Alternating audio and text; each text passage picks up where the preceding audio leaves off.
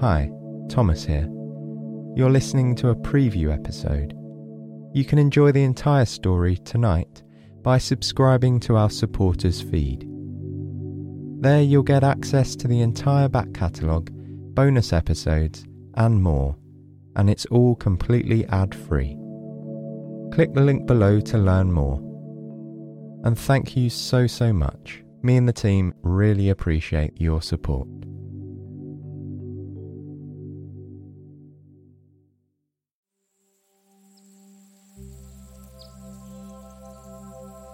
There was once a little boy whose name was Lars, and because he was so little, he was called Little Lasse. He was a brave little man, for he sailed round the world in a pea shell boat. It was summertime when the pea shells grew long and green in the garden.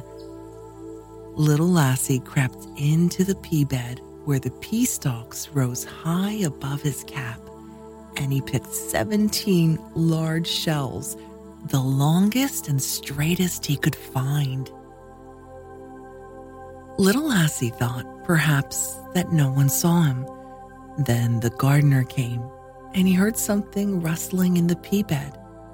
I think that must be a sparrow, the gardener said, but no sparrows flew out for little Lasse had no wings, only two small legs. Wait, I will load my gun and shoot the sparrows, said the gardener. Then little Lasse was frightened and crept out to the path. Forgive me, dear gardener, he said. I wanted to get some fine boats. Well, I will this time, said the gardener. But another time, little Lasse must ask to go and look for boats in the pea bed. I will, answered Lasse, and he went off to the shore. He opened the shells with a pin, split them carefully in two, and broke small little bits of sticks for the rowers' seats.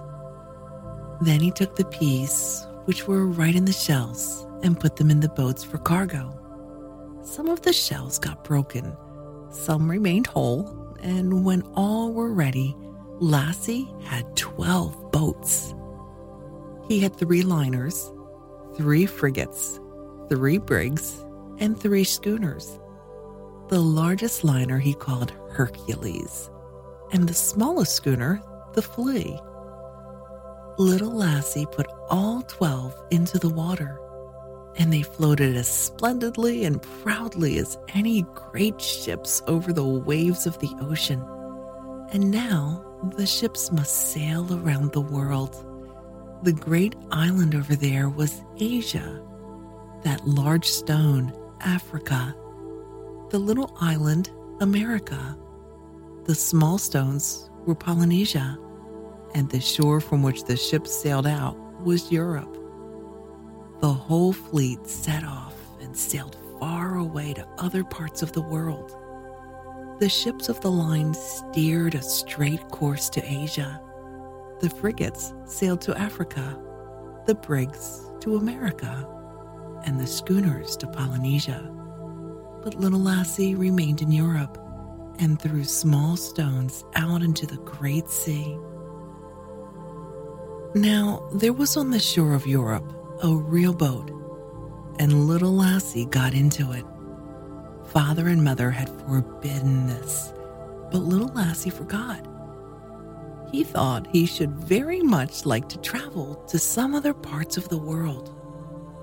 I shall row out a little way, only a very little way, he thought. The pea shell boats had traveled so far that they only looked like little specks on the ocean. He shook the rope that held the boat now he would row. And he could row, for he had rowed so often on the steps at home when the steps pretended to be a boat and father's big stick and oar. But when little Lasse wanted to row, there were no oars to be found in the boat.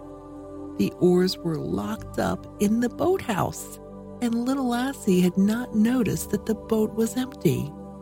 It is not so easy as one thinks to row to Asia without oars.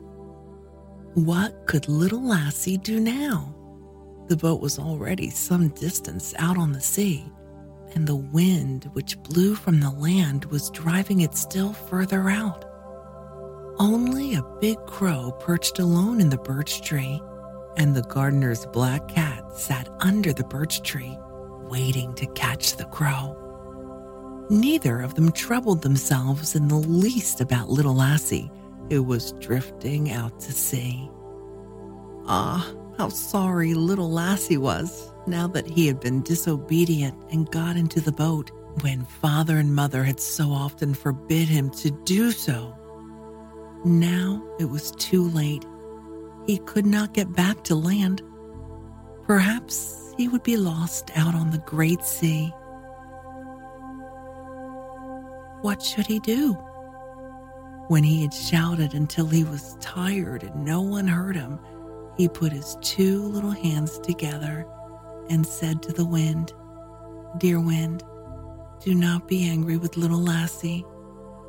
And then he went to sleep.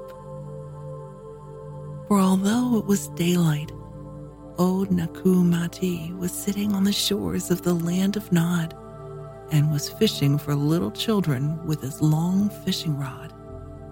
He heard the low words which little Lasse said to the wind, and he immediately drew the boat to himself and laid little Lasse to sleep on a bed of rose leaves.